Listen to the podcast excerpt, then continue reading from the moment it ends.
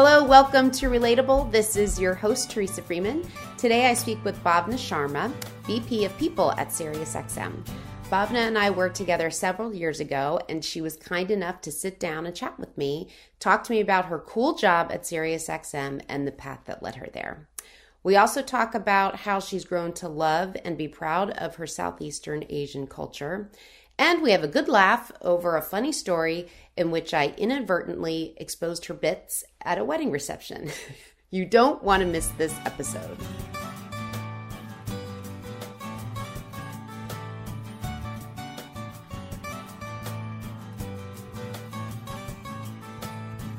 Welcome to Relatable. Today I'm talking with Bhavna Sharma, who's the VP of People at SiriusXM. So we're excited to have you here today. Thank you so much for being on the podcast. Oh, thank you. And um, we're also excited to have you in studio. So we'll have this both uh, on YouTube in video format as well as uh, the regular old audio uh, that people are used to using uh, listening to their podcasts. And Bhavna and I have known each other a long time. Um, I want to say. the 2009, so Yeah. whatever that adds up to be. I can't do I'm horrible at math. fast math, so hopefully nobody will make me do fast math. Uh, so a long time, and uh, you're someone that uh, we've kept in touch with just you know via LinkedIn and and then like kept in touch. Uh, I think just socially.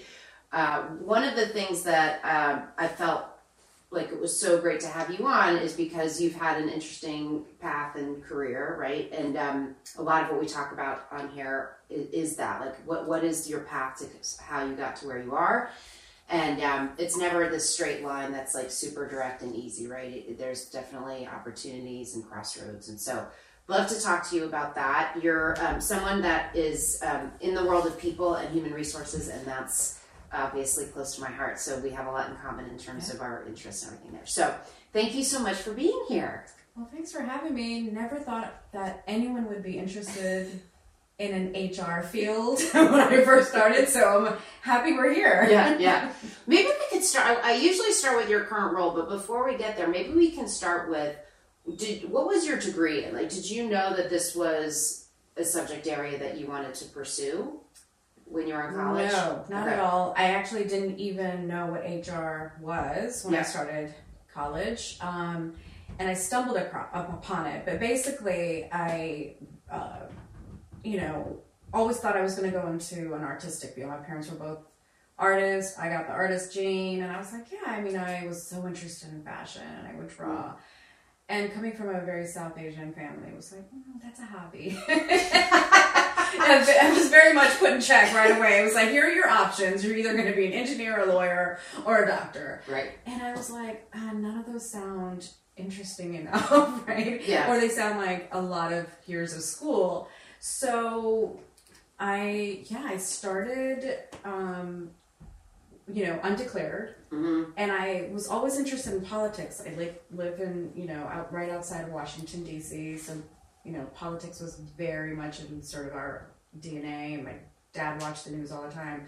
We had a lot of conversations. So I thought, okay, well, maybe there's something there with politics.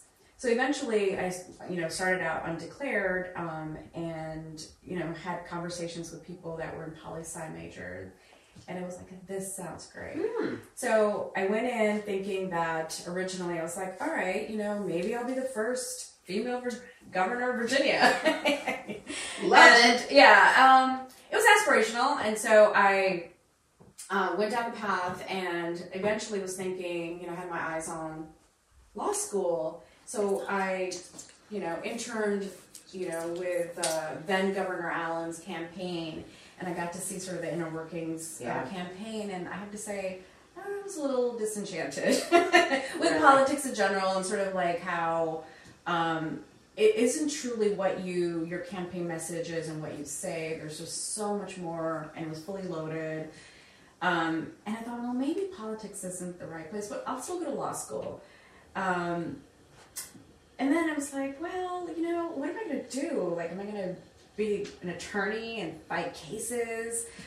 I got to um, my third year and I took an employment law class, and I said, this is fun. I was reading constitutional law. I was Right. reading um, all sorts of ways of interpreting it and, and practicality at work. And I thought, this is it.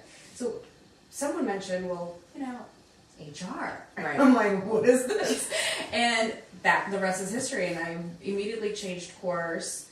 And instead of applying for law school, um, applied to grad school and, and went to American University for a master's in HR. And here I am. Yeah. You know, it's so interesting. Two things you talked about. One, on the politics side, you're the second person that we spoke with that uh, that well, I've talked to a couple politicians actually, but but someone that was so passionate and wanted to pursue that kind of career, and similarly was very involved and realized that it's such a it's such a stress, right, in terms of being able to affect the change that you want and and how you have to do it, right? Like Yeah. the it's not just how I want to serve my community or the country there's so much else that has to go in it so that's that's one thing that it's interesting that you also have that experience and then on the employment law side you know uh, not a lot of people know that i don't think that when you are in the world of human resources and you do have to start to interpret law and and the, one of the things that i love about this career is that the variety and the different people you get to work with so when I was more heavily when you and I knew each other well, right? I was doing a lot of risk associated work, and I loved working with our employment attorneys, and I felt like that was an area where I was getting educated almost every day. And and in fact, you um, when we met, it was because of a merger, Right? and um, and you at that time were the HR uh, liaison for a really complicated group, right? That was like um, I don't know how to quite characterize it. And 15 years later, we're still struggling to characterize it. Yeah, I mean, I, and and what was interesting was um, I intentionally went into when I made my shift to um, management consulting. I intentionally said, you know, I want to do something in international HR because I had never done it, and I've always wanted to sort of keep learning and keep pushing. right. And um, it was I was um, uh, the people, you know, HR manager is what we called it back then. Right. For an emerging markets practice, we were in um, the Middle East and North Africa. And while before the merger, BearingPoint was very adept to it. You know, they had had that practice for years and understood the nu- nuances and um, weren't trying to fit sort of this like square peg, you know. Right. And um, after the merger, it was just the most misunderstood organization, and it didn't fit in in many ways. And it was constantly trying. We were constantly trying to make that work, but it was very different. It was you know completely different from federal practice, which was, Right. the purpose of the acquisition was to grow the federal practice, and it was obviously very different from commercial, right? So, um, where what do you do with this group? And there was there was a lot of ER issues, so there were a lot of risk related issues associated with it, and There were. you know, yeah, Yeah, without giving too much away, there was definitely, uh, given the sensitivity and the risk associated with where these people were and what they were doing, um, certainly it was it was foreign to an organization, um, you know, that we were in in terms of the acquiree, uh, and then being able to to like there because of the massive size of where we worked and the and the structure and the infrastructure and the rules and is a very conservative organization. So being able to try to tie that. So there were some fascinating employee relations issues that I still to this day um, remember, and I and I with a lot. So those were some of the interesting ones. Yeah, my last hostages, right? Like Oh, like crazy absolutely. We had- hostages. hostage situation. We've had a few people that were killed. Right. Um, there were yeah, I mean it. We had one that was sexual Right. assault, Right. um, but just um, I mean things. And I remember my my last interview that I ever did for work because I've been here now for five years. They asked me, so let's talk about employee relations. Tell us your experience. And I said, where do I begin? Do you want to know Right. about the hostage story? so yeah, Yeah. I mean, it was I remember when I interviewed at Amazon, they asked me a question about, um, tell me about, you know, a difficult time that had like significant impact, right, and what you had to do. And I told, not related to, to emerging markets, another story, we had to airlift somebody out of a country where um, there were international laws that that inhibited where we could take this person and it was literally life or death and this person was on life support and all these things that were going to happen whether they could really effectively evacuate him the family was in another country right? It was very complicated. The person interviewing me was like is there something a little more like right like you know main Yeah, like mainstream. mainstream? Yeah like like because these experiences are so unusual um and it's great to have an interview and at very the same time unrelatable. yeah, exactly. Unrelated for sure. Let's talk about your current role and what you're doing now. And uh, because I think SiriusXM is kind of a sexy name and company, and people always think of Howard Stern, right? And Yeah. other programs that are um, that are based out of that. So tell me a little bit about your experience there, how you got that job. I think people might be interested in what that interview process was like for you. And then tell me like a typical day. Yeah, I mean, I think so. How I I'll start with Yeah. how I got there. Yeah. Um, you know, I was I was in the you know like I mentioned earlier, I sort of transitioned into um, management consulting Yeah. via the whole route of being you know focused on international HR. Stayed in that area, and I felt that you know it was a little volatile being especially in the federal practice right? So there was a lot of things that were happening in, in the world of politics um, and shifting of budgets and funds and so we were constantly adjusting projects and um, it also impacted sort of you know my role right, Right. so and also it just became a bit too sort of for me mundane around the mill right and I said, I, I, I've got to get out of federal practice and I want to do something um, back in the creative and I want to do something that's in the commercial world. And I've always been interested in SiriusXM, but from the XM side, right? So it was a local company. I right. drove past it often. And it was always in the back of my head for probably the last, you know, prior to starting there 10 years. I every so often looked on their job board to see if there was anything. And I finally was like, well, I'm Out in the market now. Yeah. Let's look. And they happen to have, um, a, you know, a director role open. And immediately, um, I knew somebody who had worked there. Sent, you know, helps. Yes, that is exactly how my resume was noticed because she had just left but sent it to um, one of her HR contacts who then forwarded on to who became my boss. And um, I later found out after our first interview, she was like, oh, this is the one for me. But it took three months to get the offer. Really? It's a very slow, sort of moving company. But after my interview, my first interview, I stopped looking. I know it's the worst thing to do, and I would never advise anybody who's looking for a job to put all their eggs in one basket. But I was like, this is the place for me. I'm gonna, I'm have to land this. And, Yeah. Um, so yeah, I started out supporting the content um, team, right? So our programming team, everybody that you listen to on um, our channels, and everybody who supports them. So that was a whole fascinating Right. world for me. I've never, you know, and hugely different coming from a very um, federally focused, conservative background, you know, ex-military types of Right. individuals to coming here and everybody's got purple hair and cut off shavings and Right. um, so it was it was a little bit of an adjustment for me. Um, and what I realized um, a few months after getting there, I was like, this is great, but it's not enough, right? It wasn't enough to to keep me busy because I kind of love the sort of the chaoticness, and I think I thrive more in a much faster when I'm busier. So I, you know, had a conversation with my boss, and I said, "All right, this is great. I'm learning a lot. I, I know it's going to take me a lot longer to learn this business than I would have." You know, if transitioning back into the same world I knew, but I need something else. and we were just getting ready to um, kick off launching our SiriusXM app technology. I understand.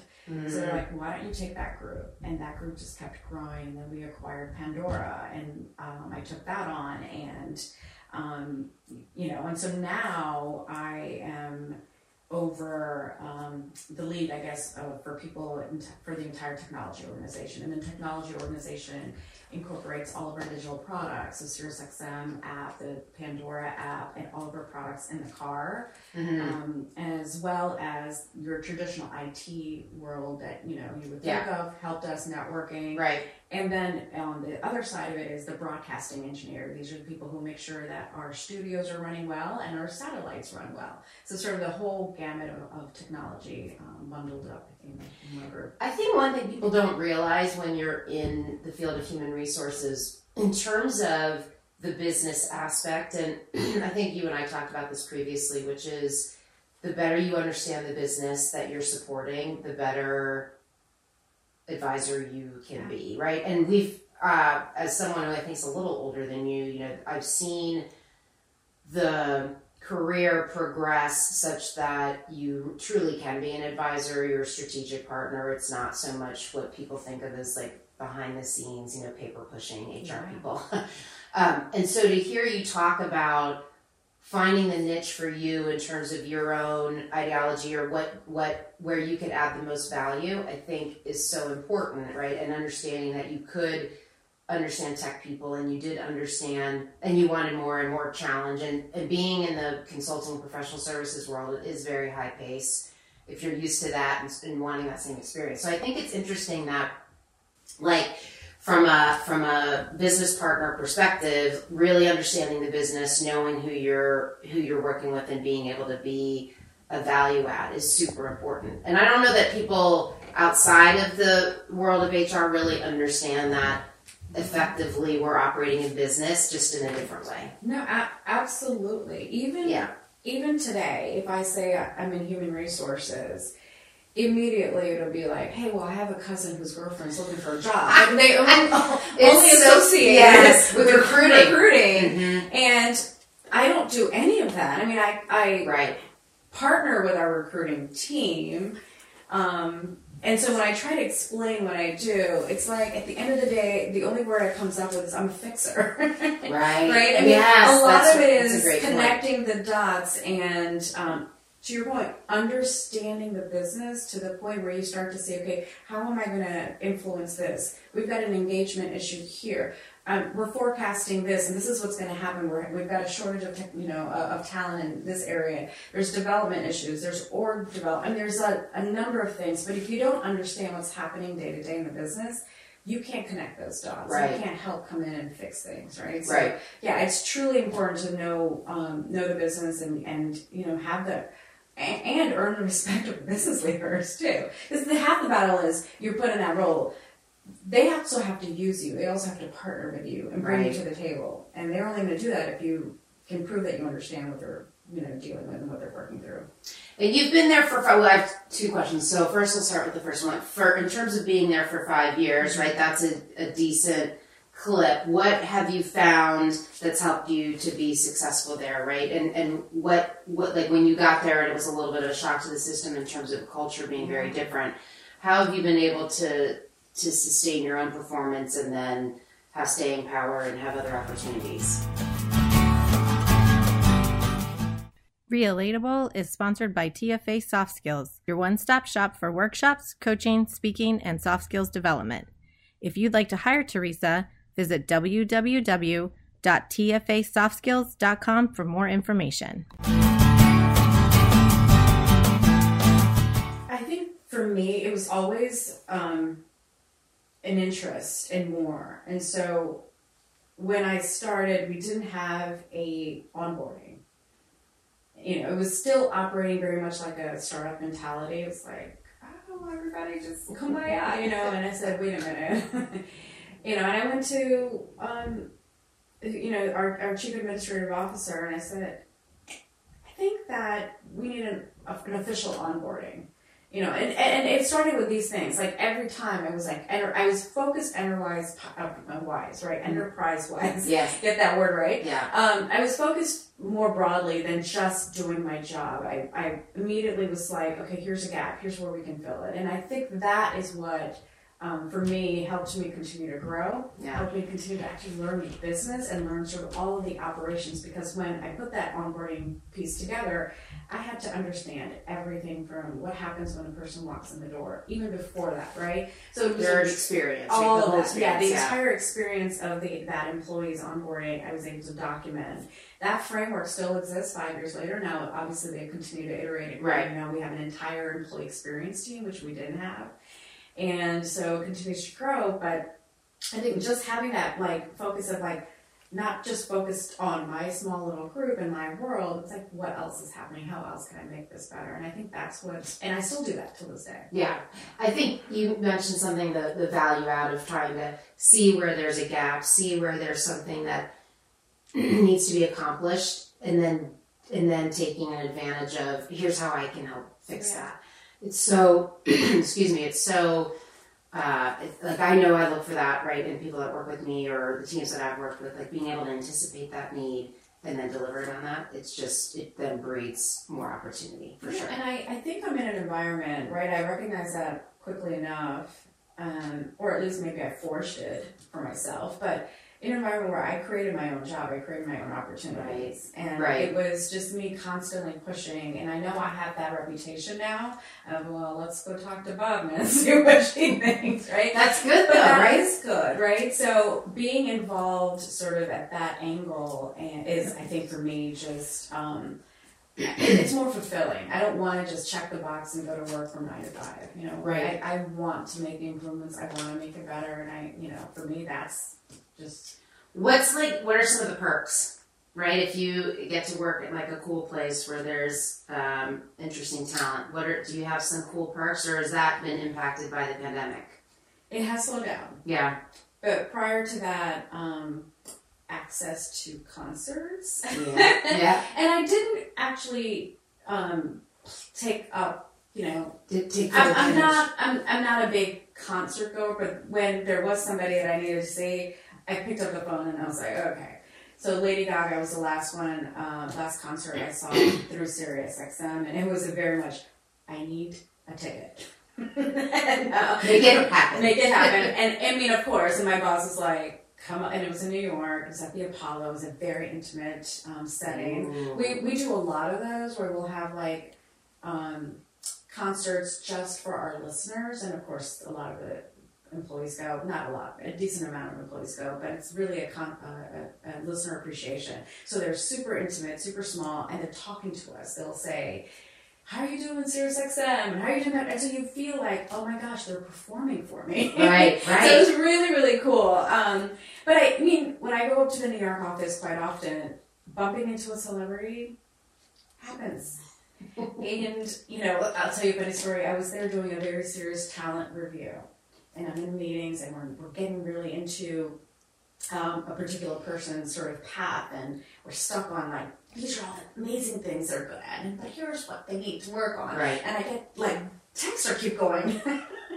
As I look at my phone, and my friends are like, Bhavna, Bhavna, Mimi's in town. Mimi's in the building because they knew I was in New York. Uh, okay. Mimi Mariah Carey was in the building with you know with um, uh, Andy Cohen, and I'm like, what am I Uh. supposed to do? Go find her? There's. I.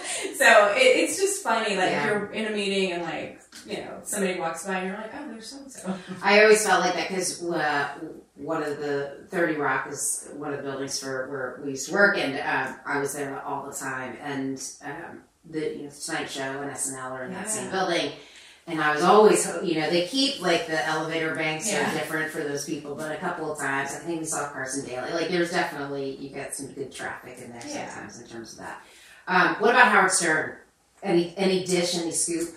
You know, you, I supported the programming and Right. content group, but I never had sort of access to Howard. Howard Right. was very, very protected. He has his own very private studio. No one's allowed access in the private studio. He has his own elevator that he uses to up. so no, Yeah. very little, very little. But I think that's fine, and um, because everybody wants to know, and I think that's how you contain sort of the rumor mill Right. about you know, Sure. everything. And I think you had mentioned to me one time we were chatting about this that he surprisingly, not maybe surprisingly, but that um, off off camera, sort of off air, like he's super um, like he's the almost genius about how he runs his business, Yeah, right? he's I, I very think that's ob- business-minded. yeah, right. It's obvious given Yeah. how much success he's had, but Yeah, absolutely. And I mean, I think he demands a lot, but he takes care of his people and he takes care of his team, from Yeah. what I hear. Um, and he, yeah, it's that that you you immediately dismiss him when you see his on-air personality as some goofball, Right, But he's not. right, And right. you don't get this far in radio, first of all, right. um, to be this genius. And yeah, he runs his team really Yeah. Tell me about just in terms of your earlier life, right? So one of the things that I like to chat with people about are just any events or situations that shaped how you have proceeded through through your own like we talked about you starting in college and how you navigated to this career but was there anything in terms of your young adult life or any um, situation or occurrence or people that impacted you in a way um, that changed the course of your life or anything that you had to kind of work through that was a challenge or difficult? Oh my gosh. I mean, I, to be personal, Yeah. I think for me, the challenging thing was um, being diagnosed with depression and anxiety Mhm. without, I never knew what was wrong with me, if you will, right? And never got diagnosed with that as a child. Um, my parents, again, being from a culture that doesn't or didn't really recognize mental health, always just sort of like narrated my behavior as, oh, she's just a wild child. you know, just of the Or moods. dramatic, or like dramatic, or Right. moody, or Right. you know, it was always just categorized as like just her being her, and it wasn't. It was angst. It was other things. It was whatever. But got to college and um, I had a, had a pretty serious like episode, and I went to the school psychologist, and I think that's where I was starting to like understand that this was more than just me being moody or you know right. um, so, um, learning to deal with that. My first job, um, I was working full time, going to grad school full time. The pressure was on; it was Right. a lot, and I had a, a huge sort of breakdown at work. And um, and again, I'm an advocate of like EAP and all this. stuff. I didn't really know what any of that meant Right. EAP is employee assistance. assistance program, Yeah. and they offer a lot of you know Support, options and yeah. support and um, therapy sessions, counseling sessions being one of them. So. A colleague of mine found me under my desk, but I, I, I didn't even know what was. I was having a panic attack. I didn't know what was happening, I was under my desk and uh, hyperventilating. And uh, cut to they call the EAP, and I kept saying, "No, I'm fine." Of course, I wasn't fine. Right. Um, right. And they put me on, and I think for me that was so sort of impactful. And now when I, you know, talk to people and counsel people, um, it, it's it's I push it, and I always let them know that I've used it. It works for me, you know, right. deal. But having said all that, I think it was my challenge to be able to balance that and balance all of those sort of emotions and figuring all of that out um, kind of on my own and not letting it show up at work. You know, I felt really weak when that first happened. So for me to constantly be seen as like put together and Interesting. I got it and nobody cries at work and I'm strong and also being a female you have a lot of other connotations associated Yeah. with it. So it's that constant struggle of and I feel like some of that made me be more restrictive in how I showed up. hmm But, you know, you live through it. How would you say, because it was undiagnosed for so long, like if for people that are listening, how would you say some of those symptoms showed up without you knowing what was going on? Right? Were you were you tired? Were you were you less engaged? Were you know was the anxiety more like was it physical? Was it more mental? Like how did it show up for you before you figured out what it was? Um, really good question. Um, withdrawn. Mm. I often heard things or comments from you know from my friends in college. Oh, you too think you, you, you think you're too good to hang out with us, and it wasn't so much of me not hanging out with them because I thought I was too good to hang out with them. I was a hot mess. Oh, So yeah. I would just withdraw. I was a, I'm an introvert by nature to begin with, and so going back within was the only way I knew how to sort of deal with it. Um, I got into a weird pattern of staying up all night and, um, you know, working through whatever I was going through my schooling and reading, writing, and then sleeping all day.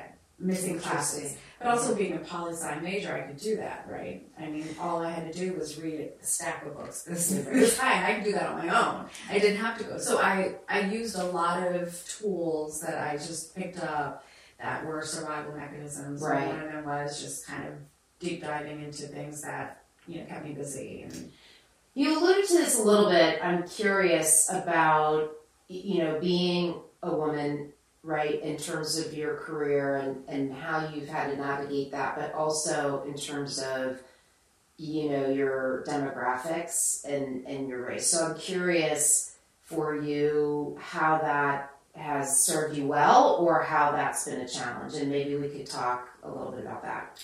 Yeah, no, I think that was always, and in many ways, it still somewhat comes up a little, Mm-hmm. but very self conscious about both of those things, but more so being South Asian, Mhm. right? I think um, in my career, I didn't see um, very many South Asians, and I very, especially not in HR.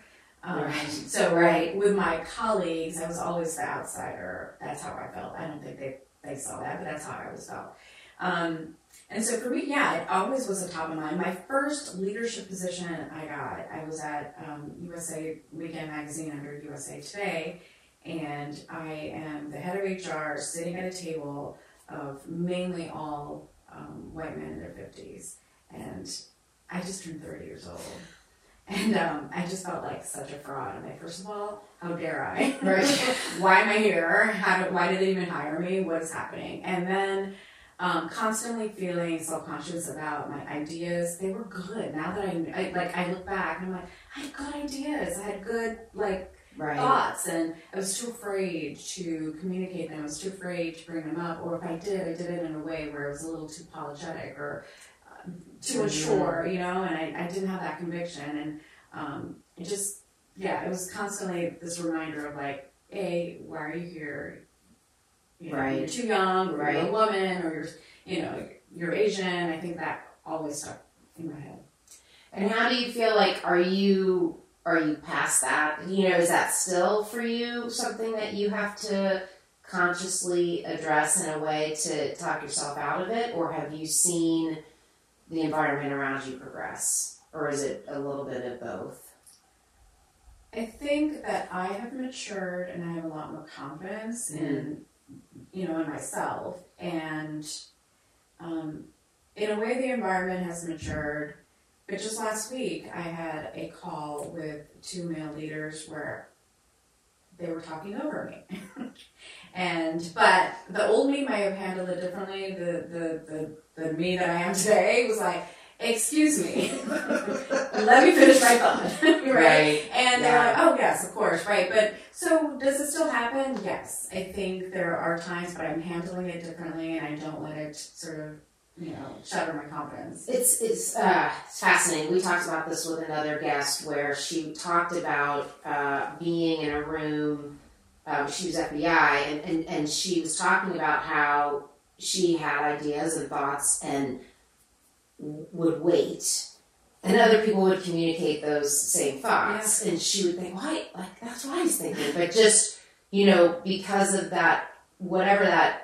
It's so hard to articulate what that is because it's a person most people would say, well, you're just making a choice not to communicate that. Like, that's mm-hmm. kind of on you. It's not the environment. Mm-hmm. But I think it's a confidence thing, but it's also once you do it and you have success, and I think this is probably any like gender or race, right? Like once you do something, you have success, you know you can do it again. But there's a construct that makes that more challenging. Yeah. And then it's just this domino effect, right, of being able to do that. So it's so interesting that you say that that you're able now to in the moment when you have something to say and, and similarly like you know i'm in an organization where we've got very where i do a lot of consulting where there's very senior people and there's more junior people and having for the less experienced people permission to try to get the word in right? Because people talk over each other and the more senior people and you know they definitely they tend to have the floor right? So how do you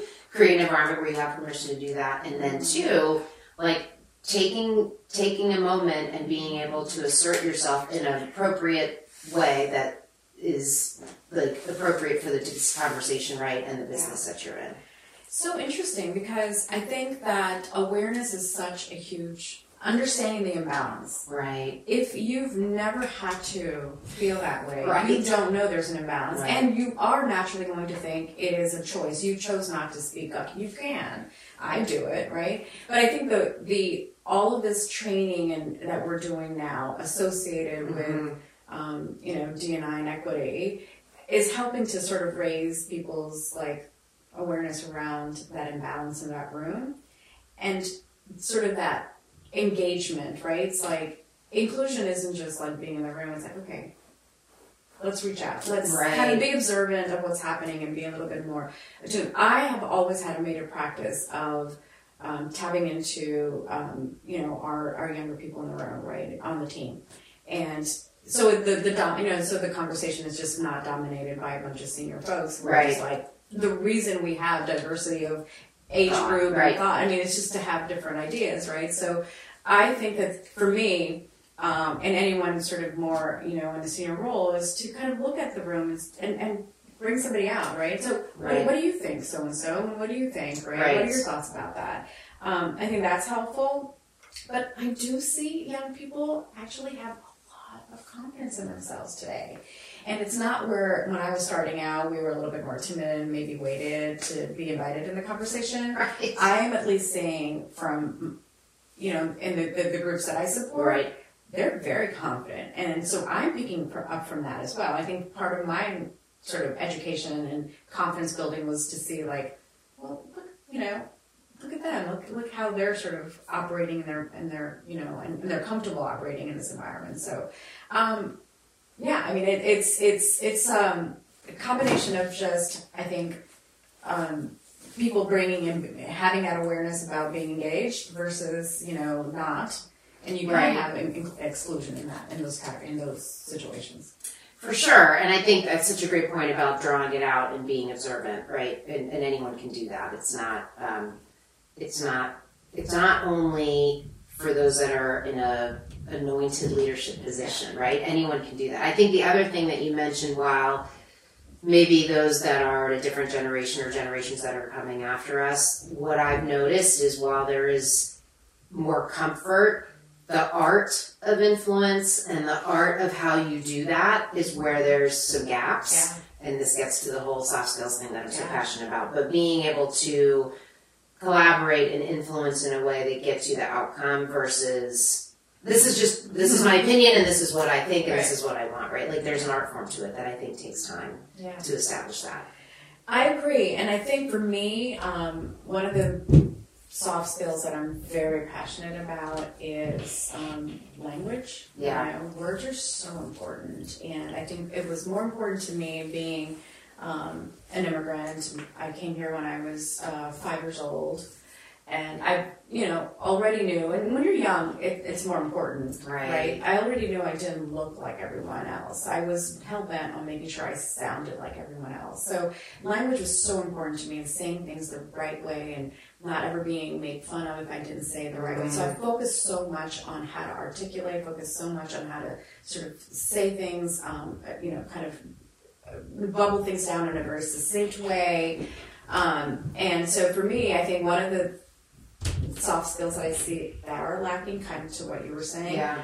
are the ability to like really articulate yourself. You know, Yeah. um, yes, there are people who are more comfortable in, com- uh, in sharing, but how you say things is also important. Um, I often have young people who want to talk to me about career progression and their development, Right. and and again, succinctly being able to say what is it that you want, what is it that you want to do, and how, you know where do you feel like you fit into the organization. Just having that awareness. It's coming to me, and they'll go, "Oh well, I've been in, doing this job for a long time. Okay, well, what are you interested? in? I'm not sure. I don't know. I don't know. I don't know. It's not an answer. so let's talk through some of that. And I ask a lot of questions. I, but anyways, to me, I think that is such an important soft skill. Right. Is being able to really know how what you're thinking and how to articulate it.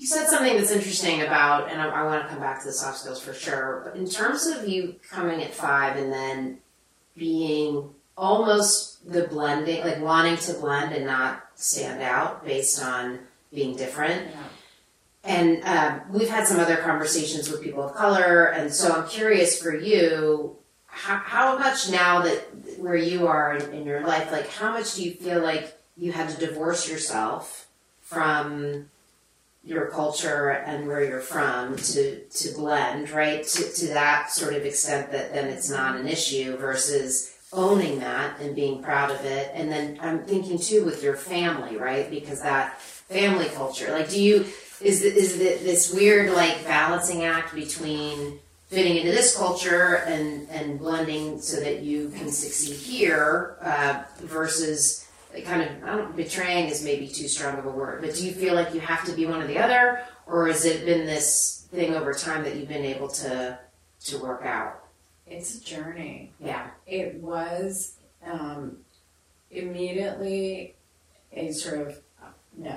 Uh, I don't want- I don't want any part of it. I Right. don't want to. I don't want to speak the language. I don't want to look different in any way, shape, or form.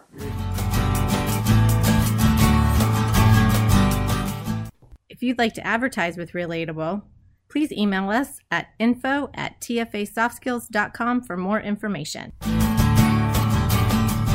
And that actually was a sentimentality that I had like through, you know, grade school, through high school. I remember we were in the, you know, at, a, at the mall or something with my mom, and my mom was speaking to me in Hindi, and I was like, "Mom, speak English," you know, and I was so embarrassed, right? I mean, the, you go through that, and um, because acceptance is so important as a, for a young person. Mm-hmm. We get to college, and it was the first time that I saw so much pride in people for being who they are. Who they are, Where they came from, right? they- yeah. right. Their their their heritage and um, their culture, and I just the first two years I was a little bit um, unsure. Mhm. I made a lot of friends that were South Asian, but I was still very much like I don't.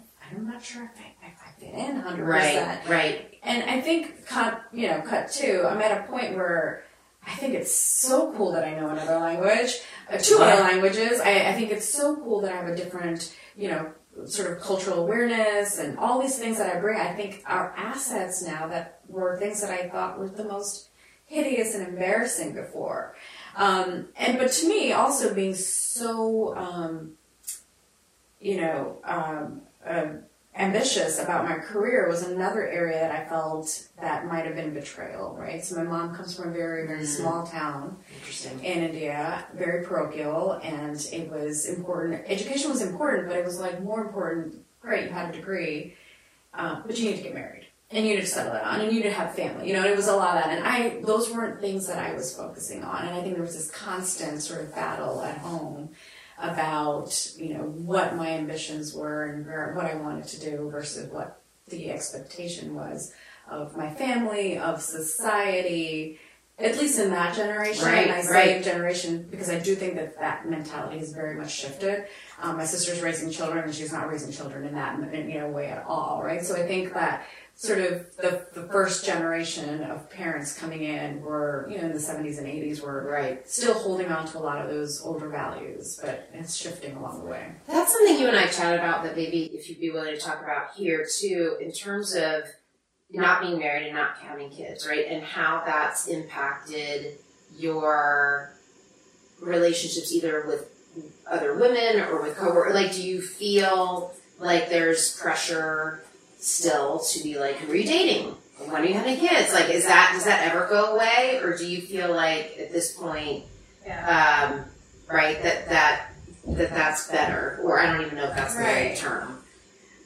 Well, now come to think of it, I don't think anyone's asked me in a long time about when I'm having children, and maybe it's because I'm starting to look old. I know, like that ship has sailed for her. no, uh, but yes, I mean, I think that it's always a thing. It's like they assume it's a we.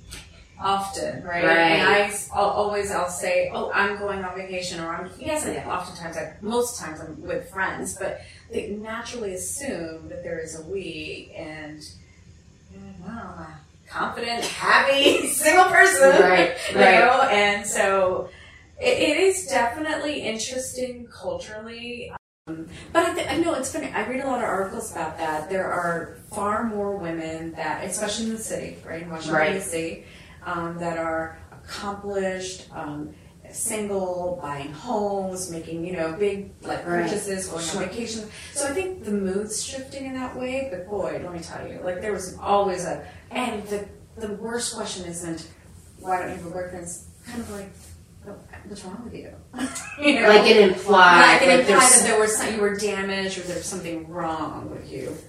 Otherwise, why would you be single? You know? Right, right. Just the worst. Yeah, that's very frustrating. And I feel like I hope, right? I hope we we're getting better at that. And I and I think you see a lot now of people that are you know on their own deciding whether they want to parent, right? And just do it themselves or one of the things that we talked about before that I loved you had mentioned like taking tri- trips by yourself like you've decided like there's a place you want to go you're going to take that trip and that's like I think that is so adventurous in terms of being able to um, kind of be on your own and forge a path. Like that's got to feel like help with your own confidence and independence too. Yeah, it's really interesting. I first started traveling on my own when I was in um, grad school, and um, you know, it was another episodal issue. I think it was related to the one I was telling you about Yeah. in terms of timing. Now that I'm thinking about it, but it was like I told you, I, I pulled away. Right. So I, I was turning 25 and I wanted to go to Italy. So I, I was going to Italy, but I was going through this this group through a university because they were focusing on art um, and studying art for two weeks. And um, I was like, I'm going to tag along with them. And when I told my mother, I, you know, I was going overseas by myself, it was like, you know, kind of like, no. Right. And everything was always hinged on, oh, you can do all the traveling you want when you're married. You all, and as if like my husband was going to take care of all that stuff and I can, you know, be protected or something. I went anyways, and I went alone and ended up making lifelong friends, and it was so fascinating and so much fun, and it was great. But that was the sort of the spark that for me for traveling, traveling alone, being adventurous, and Yeah. you know, never stopped.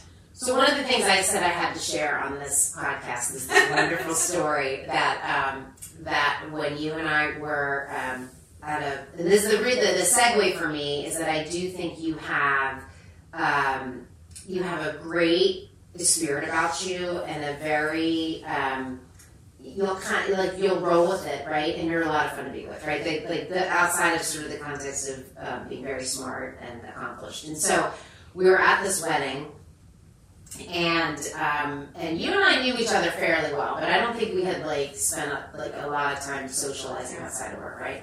So we're so we're at this wedding, and um, we're having a great time. And you had brought your date, who was a, a blast, like was a really good friend of yours, right? And then my husband and I somehow we ended up, I think, at the same table, and then we were all dancing. And you had this gorgeous, beautiful, beautiful, stunning white dress that um, had a nice, like, huge gold zipper up the front. Front This- and back. it was front and back, yeah. And so, and it was like very well fitted, right? Like, and um, and so we were all laughing. Maybe there was a some liquid courage that was involved. And so we're dancing, we're having a great time, and you were like standing like right in front of me, and there was just in that moment there was something. The zipper had a big like gold circle on it, and I was joking, and I went to like pretend to pull the zipper, and I actually pulled the zipper and it like came down to like here. And your reaction was like, "Oh my god!" And um, my husband just left the scene. Like immediately was like, "I have no part in this." He was totally He's like, "That's mortified, and humiliated. And you handled it like such a pro. Like you, your ability. This is one of the things I love about people that, that draws me to people is when you can laugh at yourself. Right? I feel like that's how I've made a lot of friends. That's how I've like maintained a decent network. Is like to have a sense of humor. You had such a good sense of humor about it. You were so cool about it. I think we laughed all night about it. Right? And to this day, like whenever we talk, I think about that story. I think about how.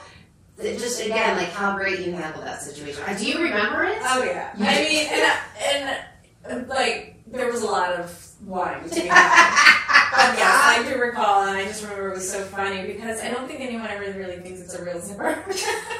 that dress has caused a lot of commotion. by the way. Really? I I wore it uh, two or three times. The wedding was one, and I wore it another time, and it elicited a lot of. it It's like a magic dress. It did. It did. I remember I, it was a friend of mine, my dearest friend, got married in um, in Telluride, and I, I officiated their wedding. Oh, nice. And yeah, it was so beautiful Yeah. up on the roof, and I mean, I'm up on the on a mountain. We climbed and hiked, and as um, anyways, we got back to DC, and there was a, a big sort of party for them, and I had that dress on, and one of their friends, lawyer, worked on the hill, walks walks in, and um, immediately was like. Said something so appropriate, like I want to just put my teeth on that zipper and pull all the way down, or something like that. And I thought, I, we instantly just became friends. It was so great. It's a gateway. The dress is a gateway to friendships, to lifelong relationships. Inappropriateness, but yes, it's all collective. That is fantastic. All right. A couple of other things, totally bizarre segue. Tell me a little bit about for you in your own path. What are um, some of the areas of development that you've worked on that you have found? You know, we've all got our strengths, and then we've got things that we're that we're working on. So maybe just if you would talk a little bit about that in terms of how you've handled that, right? If someone's come to you with with an opportunity for for your growth and development, and is there is there been like a constant theme for you? That's something that you've like. Mine is detail oriented, right? I've, I'm definitely with the details. Um, I've, I've worked very hard to like be better at that, but over time, I, write- I and I used to be like ashamed of it. And it was like if you're not detail oriented, it means you're not as smart as the next person in the room, right? So that's just my thing that I have to, you know, I'm very big picture oriented, and you know, I'm a creative thinker, and, and so you learn to sort of embrace the things that you have, but also there's definitely things that you that you work on that help to create that holistic package. What's been something for you that you've been able to to address or work on, or that's been, you know, I think that's helpful for people to hear about that, you know, in terms of how other people work through those challenges. So I say two things. One is just kind of an interesting sort of observation of myself, but it has come back as feedback, right? One is, to me, I'm not one of those people that has to be in a meeting and has to say something. If the conversation is going and someone else has already made that comment or thought, I don't feel the need to repeat it or, you know, I'm, I'm listening. I'm, I'll chime in when it, something hasn't been said. And that can be interpreted as you're either not engaged or you're, you don't know. You, you know, Mhm. you're, you're not sure. You're Right. unsure. You're, you know. And so I have to constantly remind myself, it is, it, everything is on, you're always on display, no matter where you are. So you always have to Yeah. remind myself to, um, to plug in. I mean, to, to, to, even if I have to repeat it, just so people are aware, know, you know. But to me, it was like, it's the obvious. Like, I don't have to keep piling on. I don't have to chime in. But in many ways, kind of do. Because people are still watching, right? Right. So it's a, it, it comes back in, in so many forms as feedback, but um, so that's one. And the other one was I mentioned earlier where I was so focused on sounding proper or sounding a certain way that one of my sort of um, the, you know development areas that I need to work on is being able to speak off the cuff, right? When I'm addressing um, teams or addressing a lot, large audience, for me, I have to prepare. I have to take, you know, I have to write sort of bulleted notes because I want to make sure I say everything right. And sometimes you can just wing it. Sometimes you can just go up and like, but there's that level of sort of, you know, am I saying it the wrong way? So I've come a long way from it. I'm a lot more comfortable just, you know, going up and winging it and knowing that I'm confident enough to speak on a topic. But, um, you know, it, there's just always been this public speaking sort of fear because I, not so much fear of the people, but fear of like not saying the right having the right yeah, word at the right time. Yeah. I think it's interesting that you get to a point as you age around the 80 20 or 80% is good enough. And I think when you're trying, uh, as we did, and you alluded to this, and I, I think it's the same way. I don't know if it was so much gender specific or just working in an environment that was very high stakes, high pressure, a lot of really talented people, and wanting to feel like you're uh, at the same level you're competing at this. You know, competing is a strong word, but that you're able to deliver, right? In many environments at work, you are competing. Right, and and the idea that if you don't get, if you're not perfect, then it's not you can't progress, and I think that is a huge fallacy, actually. Absolutely. And being able to uh, be that eighty percent allows you to move quicker. It allows you to be more, um, I think, open to like what's happening in the moment, right? All the things that you just mentioned. So I feel like that's I appreciate you being open and vulnerable about that, and that there continue to be things that you're that you're um, kind of working on. absolutely. We're not robots. We're not perfect. Right. For sure. So along those lines, I just have a couple of questions left. One is around um, your own, like when you think back to, you know, you shared so much about your own personal journey as well as your professional journey. I'm curious if you were to give coaching to young Bhavna, right? The the Bhavna that was maybe high school age or, you know, when you're just sort of coming out of college. And now you and you have this breadth of experience behind you. What what counsel or what would you tell her that might make the, the road a little bit easier? Wow. Or how, how she could maybe navigate it with a little less agita? Yeah. I think learning vulnerability Mhm. early on. Um, and not seeing it as a weak, not seeing things as a weakness immediately, because when you see things as a weakness, you start to overcompensate, and the overcompensating can come across in, in in many ways. For me, it came across as arrogance, um, and uh, it, and I, everything that was happening inside was completely the opposite of arrogance. But being vulnerable, being, being able to like actually say things like I'm not sure and I don't know, and not always having the right answers, not always trying to be perfect. And I think I talked about that earlier. It Was like Yeah. always showing up perfect um, can be a detriment because again, if if you're not in that moment and you're not sure in that moment, there's so many other signals you might be giving that are not accurate to who you are, or misrepresenting you. Um, so I think just learning vulnerability. Now I'm like the first person to say, "Well, sh- I don't know what I'm doing," you know, or Right. even today I'm like, "I don't know how to handle this, and I need to step back from it and maybe walk around and come back and revisit it after a couple of meetings or whatever." Right? So I'm able to recognize that right away um, and ask for help.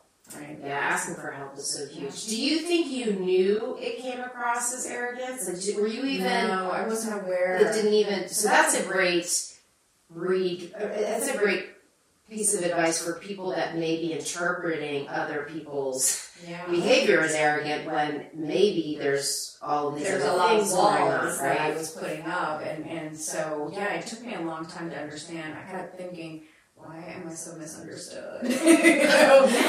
Right? Why am I, what is happening? And then you have to really start to kind of examine yourself and say, okay, that time I was misunderstood. How what what was happening? Right. And, you know, what did I say? What did I do? There's a lot of that introspective. So yeah, I mean, learning that is really eye opening. It is, and I think especially for the, the like less experienced, or even when you are in, in high school or college, the idea of you're you're all, you're trying to put your best self forward, but it almost becomes to the detriment of being real. Mm-hmm. And now with everything they have around social media and everything else, it's almost like that real factor of Yeah. stay connected to that real part of yourself and where you can and where it feels okay and safe because I know it's a scary time really can't be totally vulnerable and out there all the time but pushing yourself to do it and be be more being more confident in who you are or feeling more settled than trying to be someone else right? It just it helps a lot.